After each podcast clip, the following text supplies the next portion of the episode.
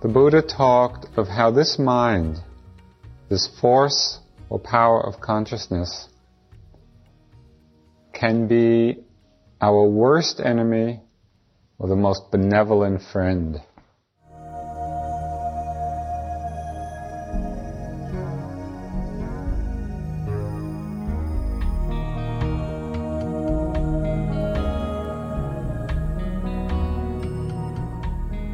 Welcome to the Joseph Goldstein Insight Hour. This podcast is an expression of our shared interest in self discovery.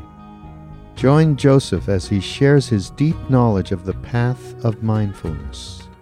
If you are interested in supporting this podcast, please go to BeHereNowNetwork.com slash Joseph.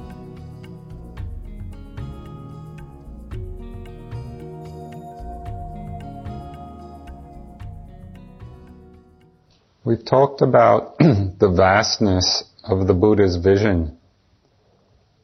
That is the wandering through many lifetimes. And through the different realms of existence. And the presence of the innumerable world systems and the great immensities of time.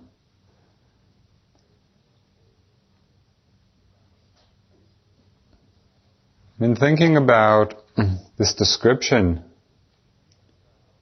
of the universe, if one can get a feel for that, creates tremendous spaciousness of understanding, creates a spaciousness of mind and of meaning in our lives.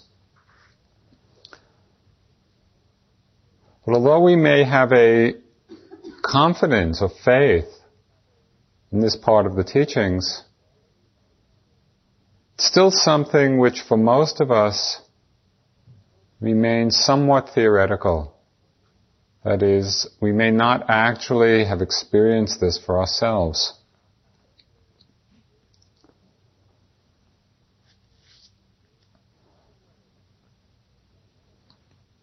There's another way of understanding the vastness of vision, which we can each touch, which we can each experience. It's an understanding in a particular way of the depths of this Dhamma journey. And that is the opening to the experience of consciousness itself. Journey into the vastness of the mind.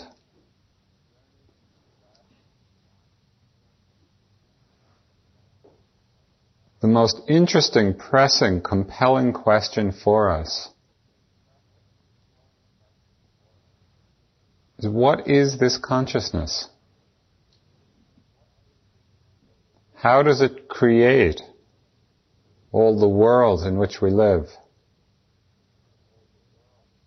It's creative of the physical world. It's creative of our emotional and psychological world. It's creative of the world of intellect. It's creative of the spiritual world. The power of this mind. What is the mind? What is consciousness? That which creates all of samsara.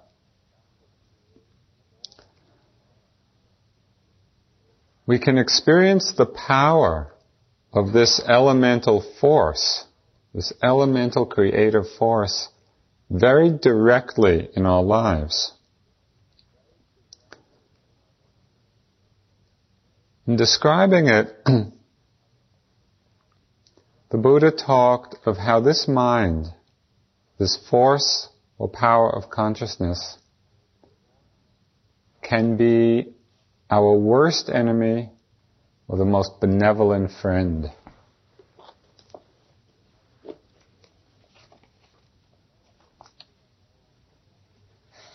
No other thing do I know, O monks, that is so intractable as an undeveloped mind.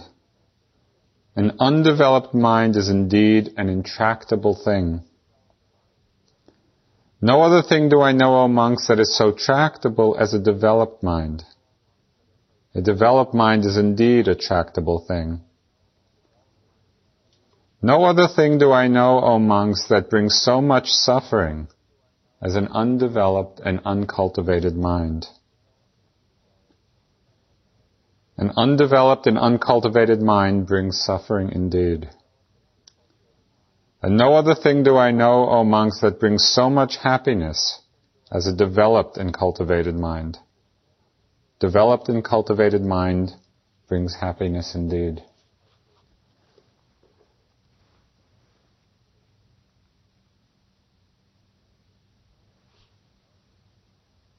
It is the power of consciousness, the power of mind, which when undeveloped is our worst enemy, creates so much suffering for ourselves, for others. And the cultivated mind, this cultivated power, this cultivated energy, is the most benevolent friend. We can see many examples of this just in this human worldly life of ours. When you think of the suffering the mind creates in mental illness, in severe mental illness, in psychosis, know, where the mind is caught up and so identified with certain feelings and images and emotions, so imprisoned in particular creations of the mind that there is no space, there is no freedom. It's as if there's this tremendous contraction which takes place.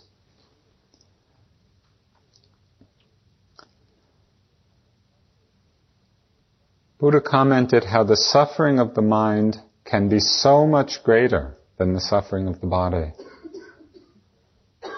The knee pain may be bad, but it doesn't compare to the kind of suffering that the mind can create.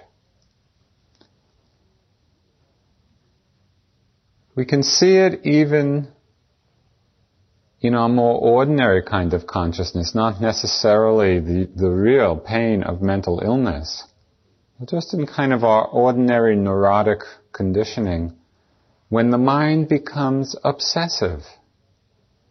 You know, obsessive around certain, certain thought loops that just go around again and again. Maybe you've noticed it with certain songs or lines of songs. Just around and around and around. And it's like the mind gets addicted. It just can't let go.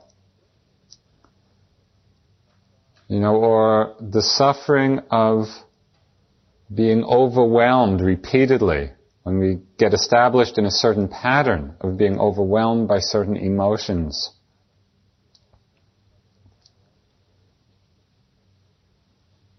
when we get addicted to certain kinds of actions, and even actions that we know are harmful for us. But there's a certain addictive quality when the mind is uncultivated, undeveloped, untrained. And this addictive quality to these thoughts or emotions or actions are creative of suffering. And it's suffering which is born out of this mind, born out of consciousness. It's as if we're imprisoned.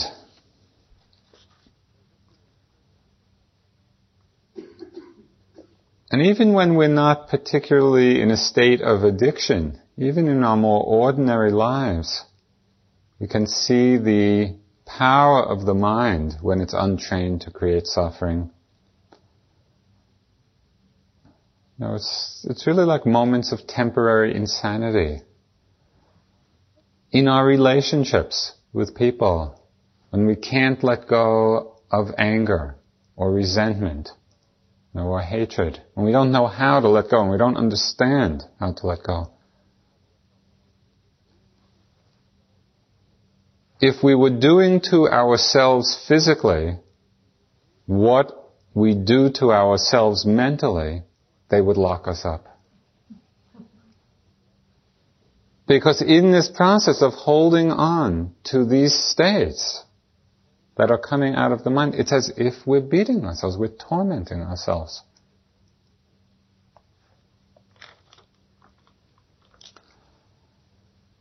We see it very clearly on retreat.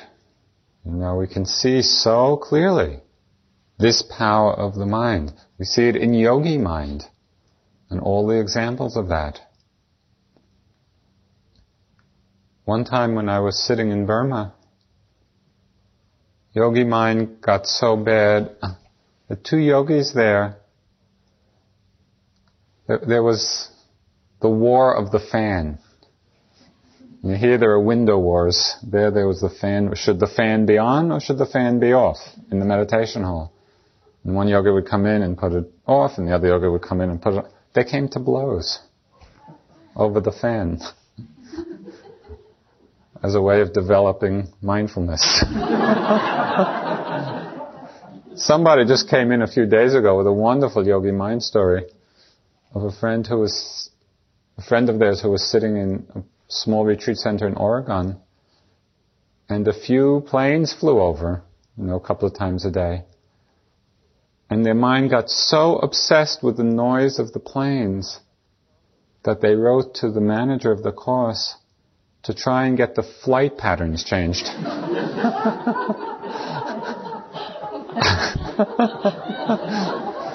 Dear United.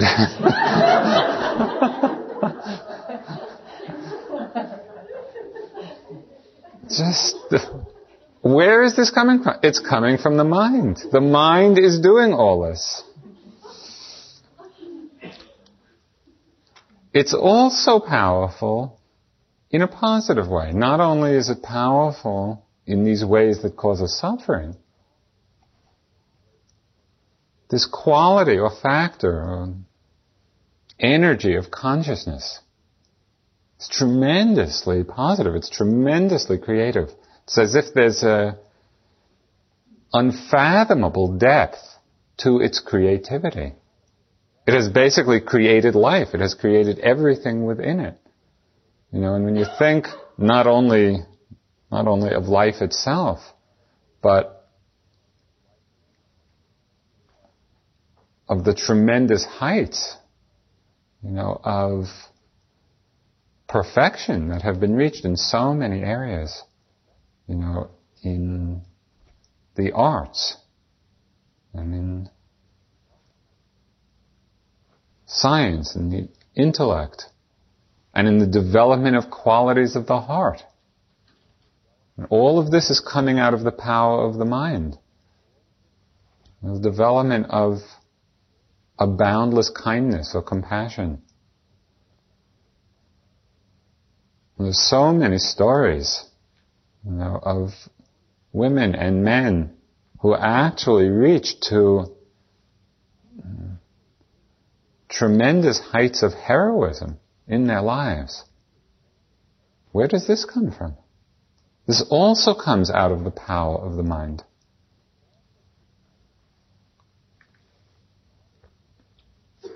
The Buddha's first verse in the Dhammapada, mind is the forerunner of all things.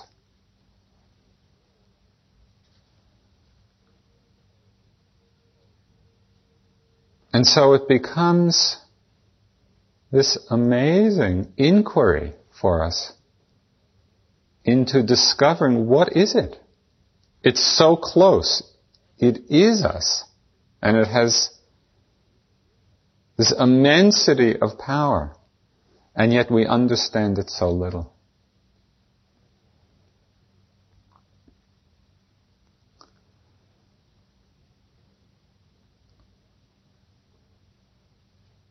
On one side of things, we can see that because of the constant change and impermanence, we can see the unsatisfying nature of all conditioned phenomena. Unsatisfying because in fact it doesn't last even a moment.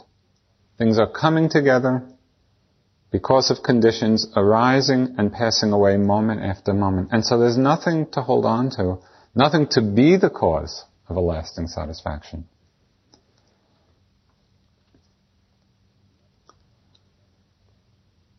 And on the other side of understanding this, we can see that precisely because things are changing, that it is tremendously empowering for us. Precisely because things are changing, we all have the potential of Buddha within us. Things were fixed. Things were static. If things weren't changing, we'd be stuck. well, this is how I am. And so on the one hand, to see the unsatisfying characteristic of impermanence, and on the other hand, to see what is empowering about the fact that everything is changing. It's precisely because things are changing that we are able to cultivate and develop our minds.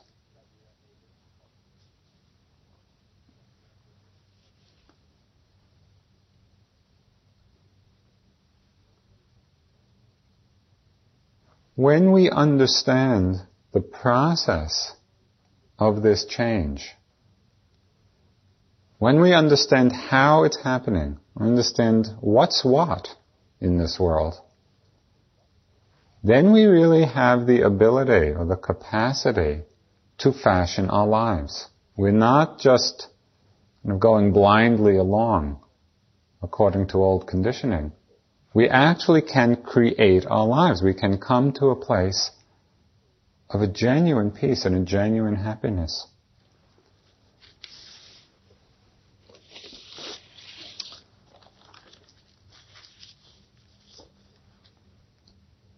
There's a fundamental insight into the nature of the mind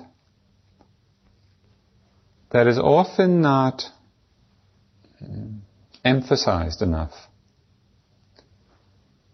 And that is that the mind or consciousness, this knowing faculty, that the mind itself is pure.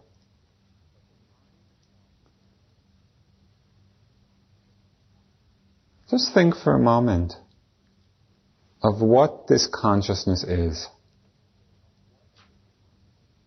Presumably, we're all conscious. Consciousness is present in each one of us. What is it? This ability or power to know things. It's that power in the universe. It's that power in the cosmos which knows.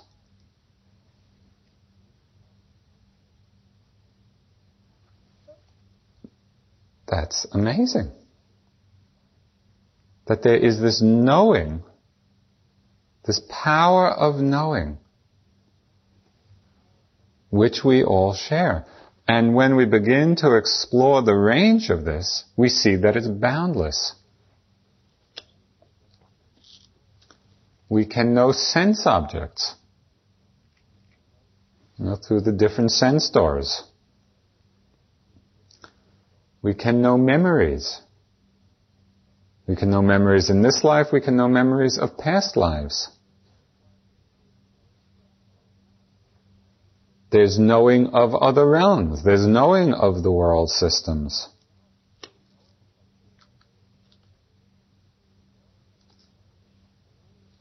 There's knowing of all the factors which arise with consciousness in different moments. And so there's the knowing of greed. We can know this. We can know hatred. We can know anger. We can know love. We can know compassion We can know wisdom. We can know the armies of Mara when they come knocking. We can know all of the paramis of Buddhahood.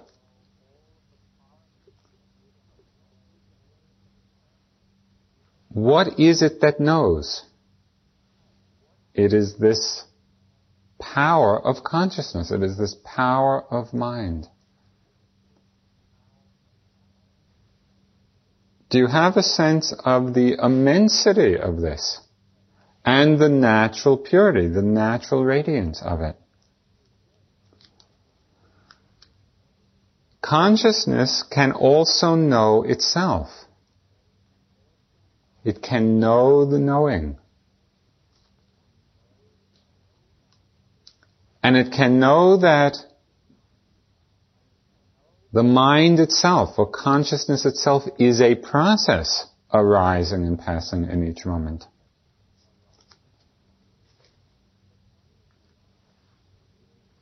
The fundamental purity of mind, the fundamental radiance of mind, is described in many of the different traditions. In one of the early suttas of the Buddha, he says, The mind, O bhikkhus, is radiant, is glowing forth, but it is stained by the kilesas which have visited it. The mind, O bhikkhus, is radiant, is glowing forth, and from the eradication of the kilesas which visit it, it is freed.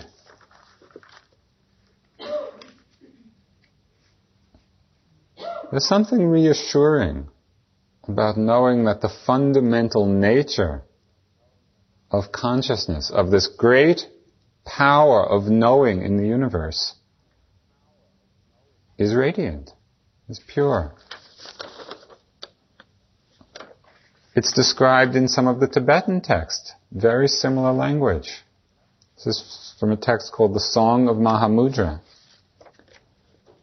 The essence of mind is like space, therefore is nothing which it does not encompass. The clouds that wander through the sky have no roots and no home, nor do the distinctive thoughts floating through the mind. Once the mind is truly seen, discrimination stops. Can we see the thoughts and emotions as images as being just like the clouds that wander through the sky? There are no roots holding them. There's no home for them. They're simply phenomena passing through. Have a sense of the mind like space which encompasses everything, which holds on to nothing.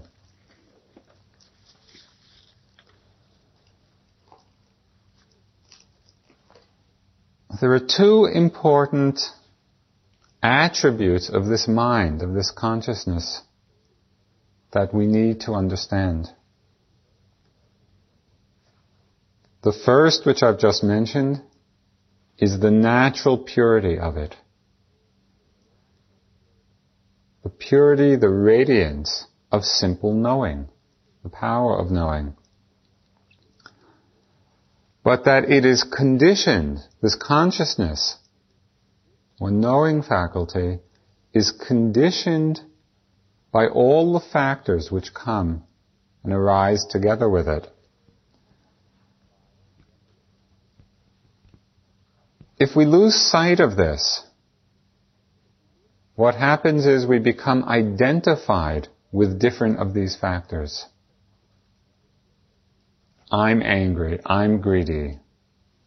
My judgments. I'm happy. I'm wise. All of these different conditionings of the mind, if we lose sight of the natural purity of consciousness, we identify with these conditioning factors which color it.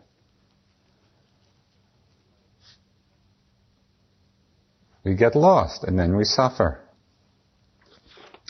I'd like to read something from Ajahn Chah.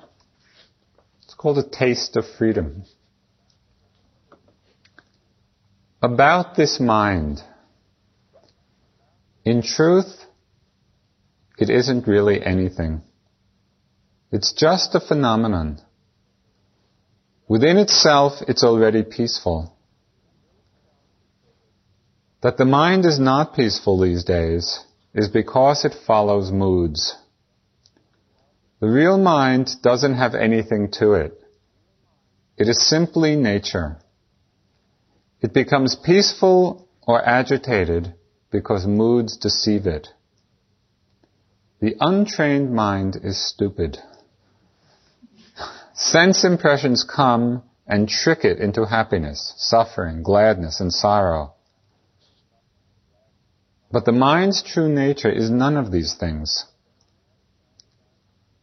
That gladness or sadness is not the mind, but only a mood coming to deceive us. The untrained mind gets lost and follows these things. It forgets itself.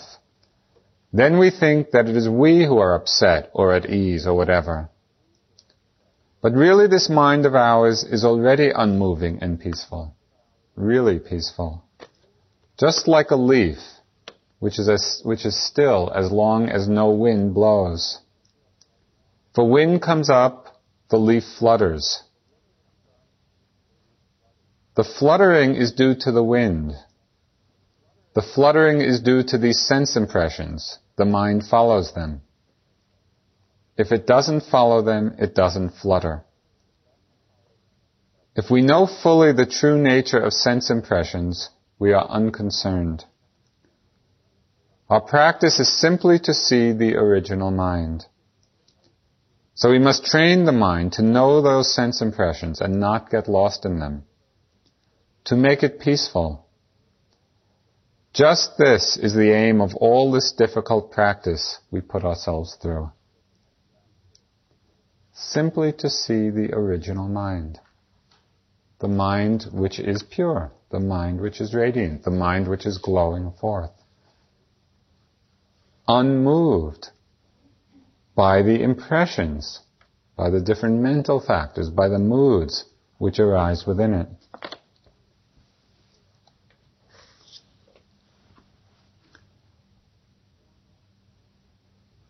This is one attribute of the mind that is necessary to understand. The natural radiance and the fact that the kilesas are visitors. The second attribute of the mind, of consciousness, which is necessary to understand, is that it itself is conditioned, is not static.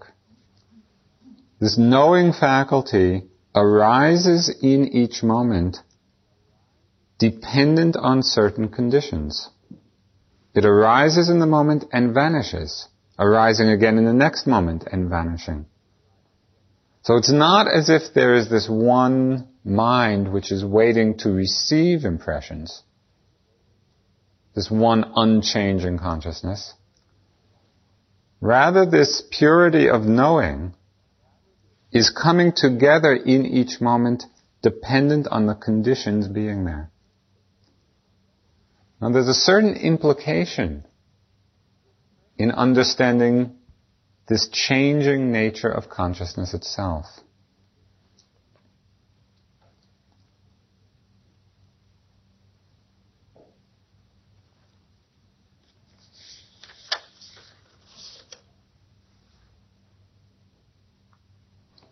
One implication is the understanding that this knowing or consciousness is also not self, not I, does not belong to anyone.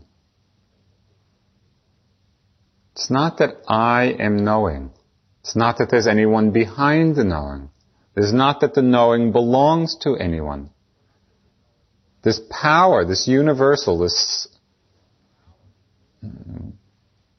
power in the universe, this power of knowing, simply arises in the moment, dependent on conditions, passes away. Arises again in a moment, dependent on conditions, passes away. And because it is of this static nature, it is possible for it to be suffused with energy that energy can actually suffuse this power of knowing, this power of consciousness, and a tremendous intensity begins to build. You might have had either shorter times or longer times when you can begin to feel the energy in the system, the energy of knowing, the energy of consciousness itself, getting more and more um, intense and strong and powerful. The question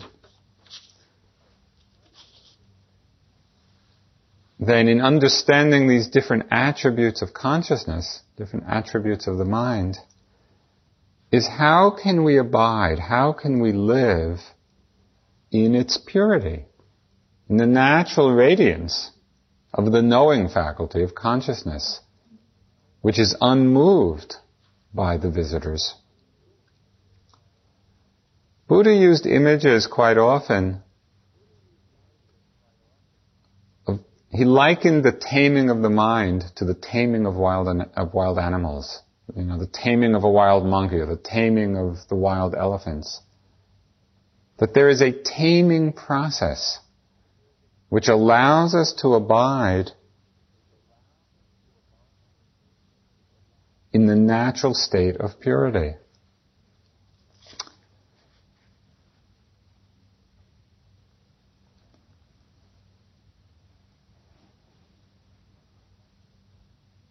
When we begin our practice, we see how tremendously difficult this is to do.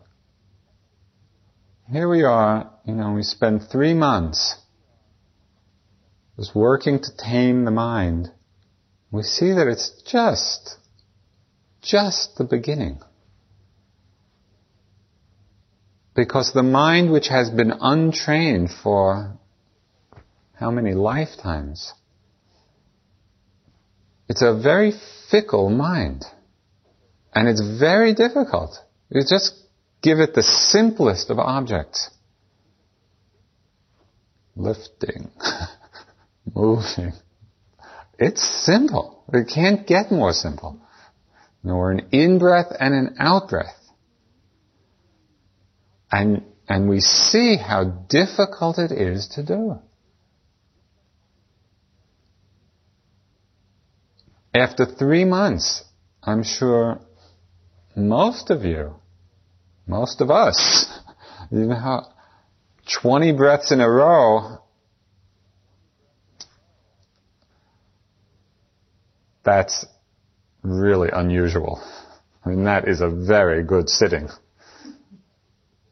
I mean, in the course of five Mahakalpas and eons, what's 20 breaths? Yeah. But the mind is just of this nature. It's so flitting.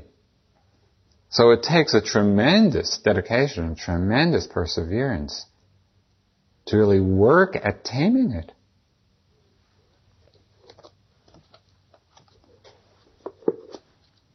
This is from the Dhammapada. It's a chapter called The Mind.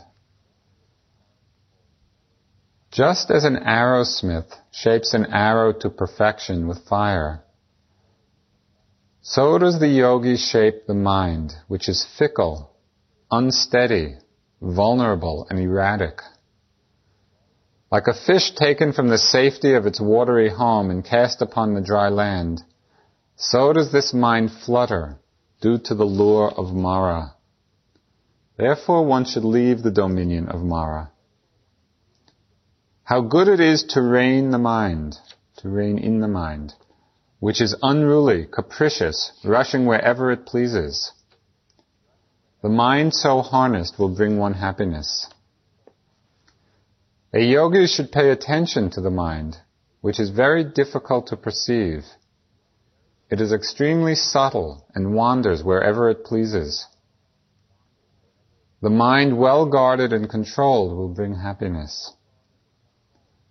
One who keeps a rein on the wandering mind, which strays far and wide, alone, bodiless, will be freed from the tyranny of Mara. I kind of like this, these few verses. It's like the Buddha himself is acknowledging the difficulties that we face. And he's saying, yeah, I know, I know what this mind is like. You know, unruly, capricious, rushing wherever it pleases, difficult to perceive.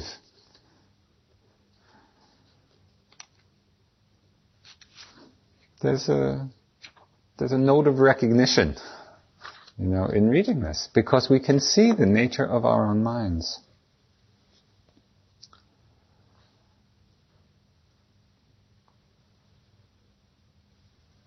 Our practice is this very gradual process of taming. Just over and over again, we bring it back. It wanders, it fickle, it wanders, bring it back again and again and again. And you see in the course of a retreat like this, you know, there are some sittings or some parts of sittings where all of a sudden, it's like the mind is calmed. The mind is tamed. It's staying just on the breath. And we get a glimpse, we get a taste of the possibility of what a tamed mind is like. And over many years of practice, there is a real perseverance and a real dedication and commitment to this task of taming this wild mind. Over many years of practice, we see the whole basic level that the mind abides in gets more peaceful, gets quieter. When I look back now you know, to when I began practicing, which was 20 years ago or so. There's a huge difference in the place in which the mind is resting. And yet when we look from day to day or even within one course, sometimes it's hard to see that.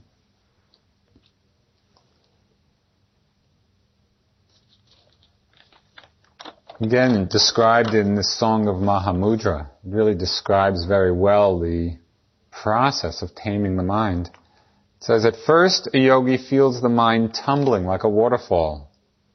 And in mid-course, like the Ganges, it flows on slow and gentle. And in the end, it is like a great vast ocean.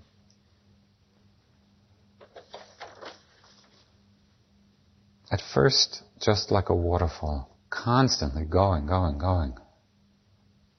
And then it flows on slow and gentle. Something interesting happens in this middle phase though. After the tumbling waterfall and before the great vast ocean,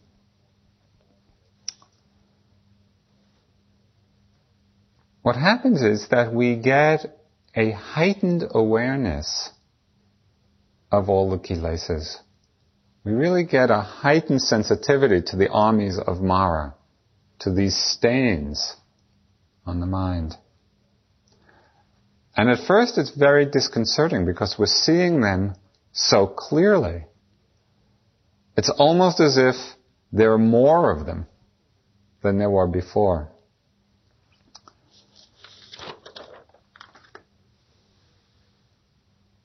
The Buddha used a analogy which describes this process. It says, if you have a very dirty cloth, you're not going to particularly see the stains which are on it. It just blends right into the general dirt. If you have a very clean cloth, the stains are very obvious. In the course of our practice, the mind is actually becoming cleaned we're purifying or coming back to the original purity or radiance of the mind. And as this happens, the kilesas which come, the stains on the cloth become extremely clear, extremely obvious and intense to us.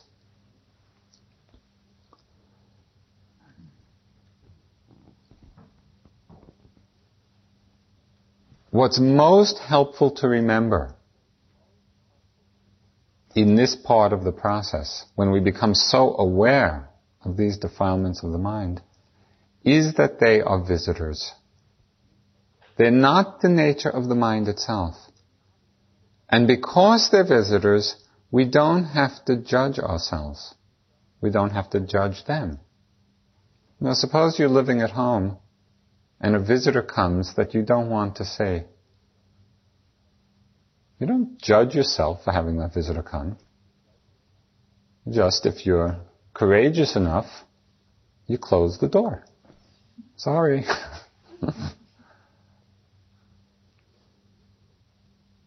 uh, what we usually do is we invite them in and we suffer.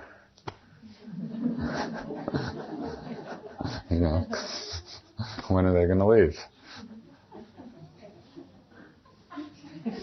This is just what we do with our minds. You know, these visitors come. We know they're troublemakers. We know they're going to cause suffering. Oh, please come in. come and visit. Even worse than that. I mean, then they come in and they deceive us. They masquerade as being self, as being who we are. As make us believe that they actually live here. That's big mistake. They are visitors. The nature of the mind, the nature of consciousness, the nature of this knowing faculty is pure. And so when these visitors come, if we can be mindful, if we can be aware, if we can be right at the door when they, when they knock, then there's the option saying, well, no, no thanks. Go next door.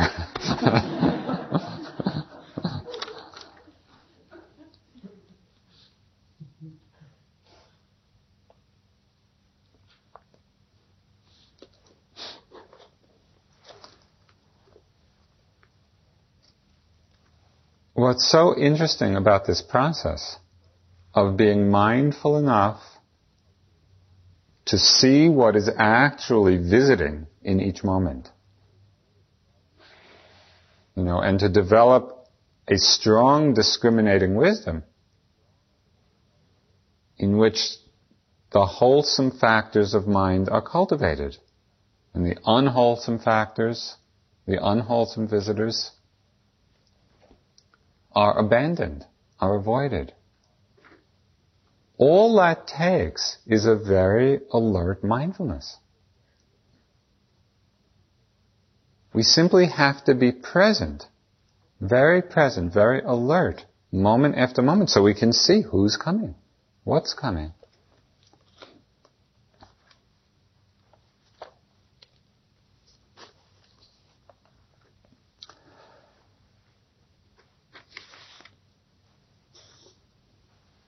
It's helpful to recognize clearly what states of minds are defilements.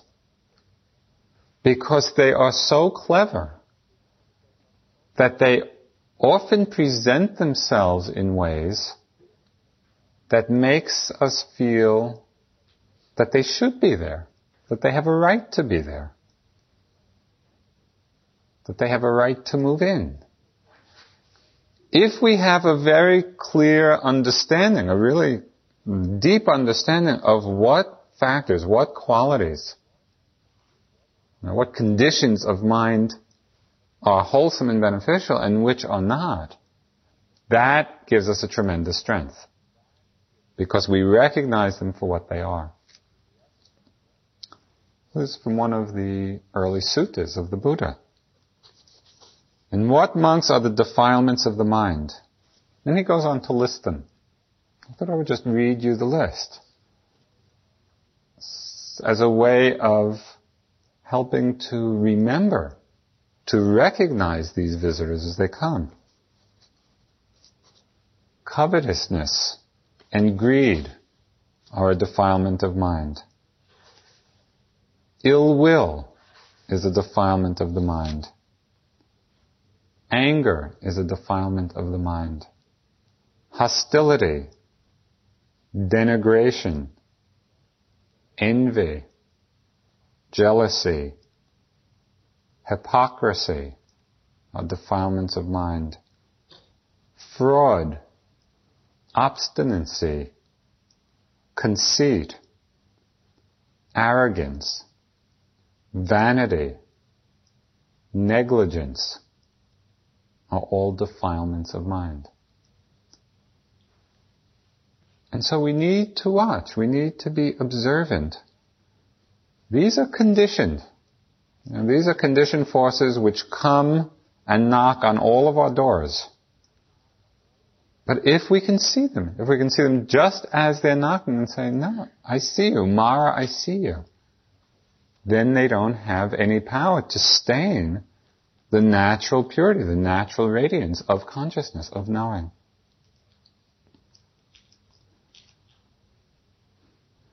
Knowing that covetousness and greed and all the others are defilements of mind, the wise person abandons them. When a yogi has given up, renounced, let go, abandoned, relinquished, even in part, these defilements, they gain enthusiasm for the Dhamma, gains gladness connected with the Dhamma.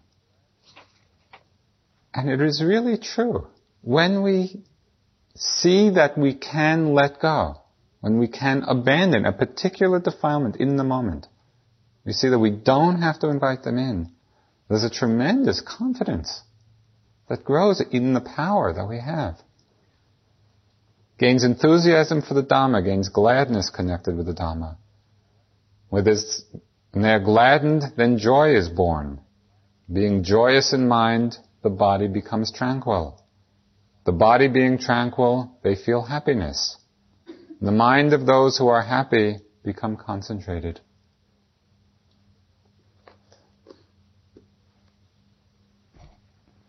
Know, there's, we have talked so much about understanding dukkha and opening to it and the all pervasiveness of it. Really, what the Buddha is teaching is this whole path of happiness, of letting go of those things which cause suffering, and seeing that we do it brings us this tremendous gladness and joy and happiness and concentration. It's helpful to remember that concentration is born from happiness. From understanding the nature of consciousness, from understanding the nature of this power of knowing. And I hope you can feel that it's not just this small little knowing which is located someplace in the heart or the head or the elbow. I hope you can get a sense or a taste or a feel of the immensity of this power. That consciousness is boundless. And it is the creative power of the universe. And our practice is to discover this, to observe it in ourselves so that we can see and understand. That's what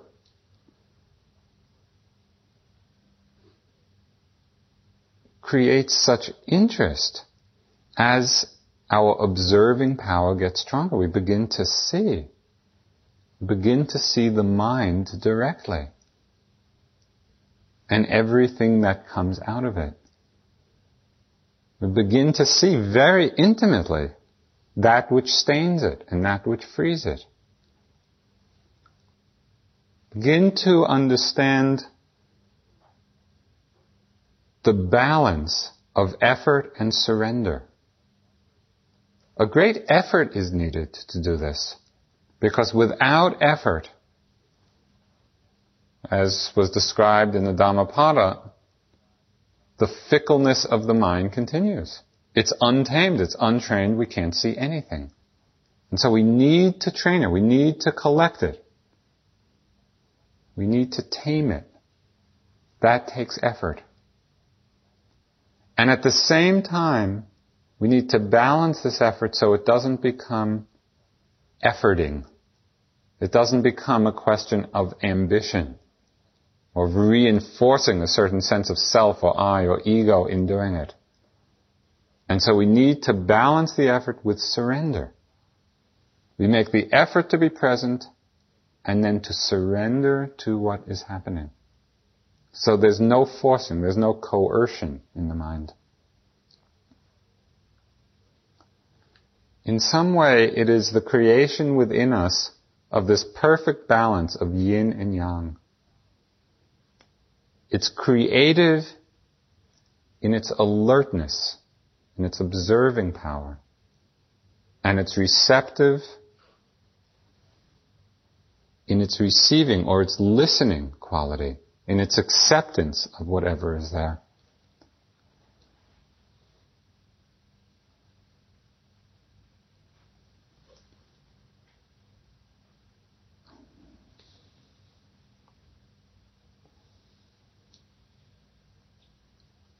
At a certain point in this practice, the momentum of mindfulness is strong enough so that it starts happening by itself.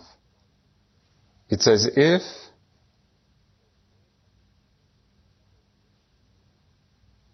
we drop into or we become this current of changing experience. It's no longer the sense of someone on the outside trying to catch up to it or trying to hold on to it, or trying to ride it in some way. When the momentum of the mindfulness is strong, it's as if we become one with this changing process. It's as if we become one with the current, one with the flow, one with the stream of changing, unfolding phenomena.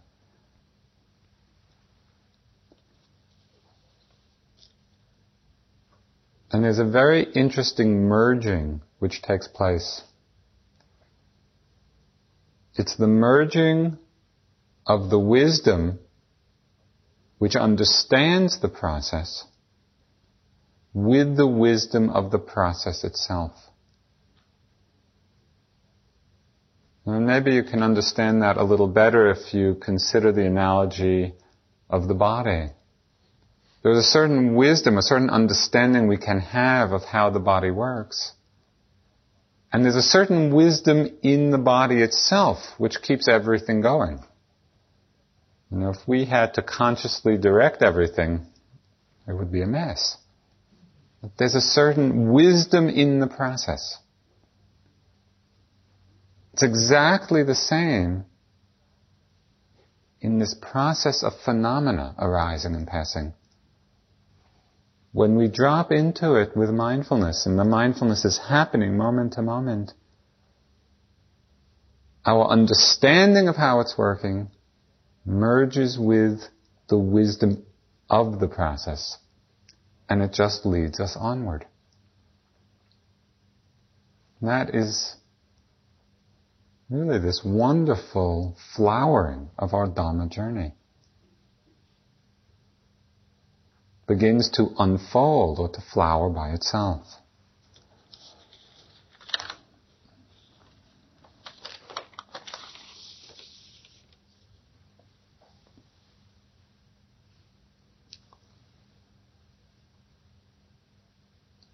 One reflection which is common in many of the Buddhist traditions and which I'd like to close with is the reflection about the preciousness of this human birth. And there are certain things about it which make it particularly precious. First, simply having a human body. Because it enables us to practice. It enables us to bring awareness to this process of consciousness.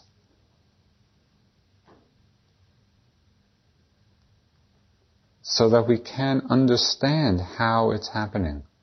We can understand how it creates suffering, can understand where the freedom lies. Is the preciousness of the human birth in our having access to the teachings. Because it's very rare in the world. It's extremely rare. And presented in a way that we can understand the teachings.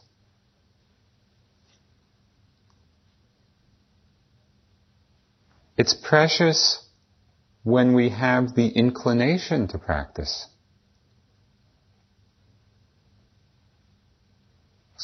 Many people hear the teachings and it does not inspire any confidence in them.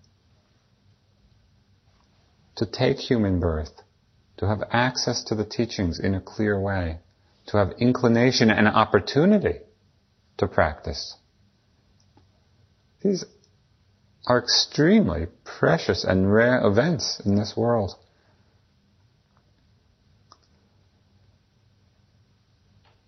And so a reflection on that, especially at the depth, you know, of practice that you now have. And you all have it. It's, I know from so much experience in sitting, it's so easy to lose sight of the level of sensitivity and openness. You know, as you're in there battling with Mara, you know, in, in all the forms, it's like that becomes so magnified that you don't realize the tremendous work that has been done.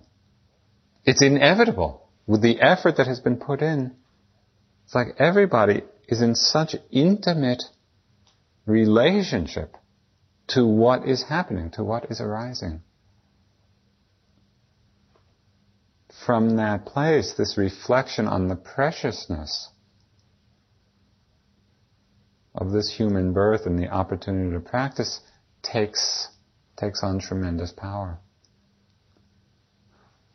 Please use this last week just as fully and completely and impeccably as you can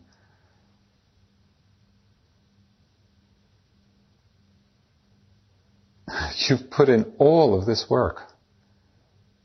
You know, and you've built up an, a level of energy and momentum in your practice, and it's just, it's the dessert of the retreat.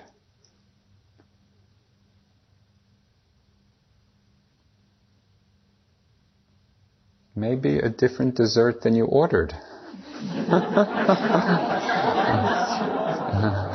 Sometimes the waiter gets it wrong.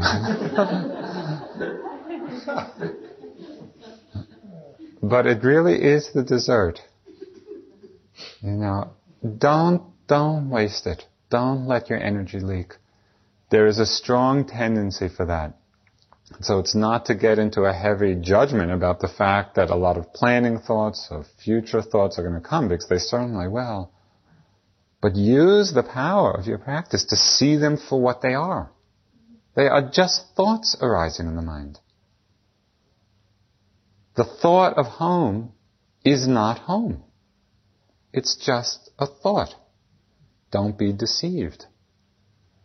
This week you have such tremendous opportunity to see how the mind creates the world how it is that we get deceived by the machinations of the mind.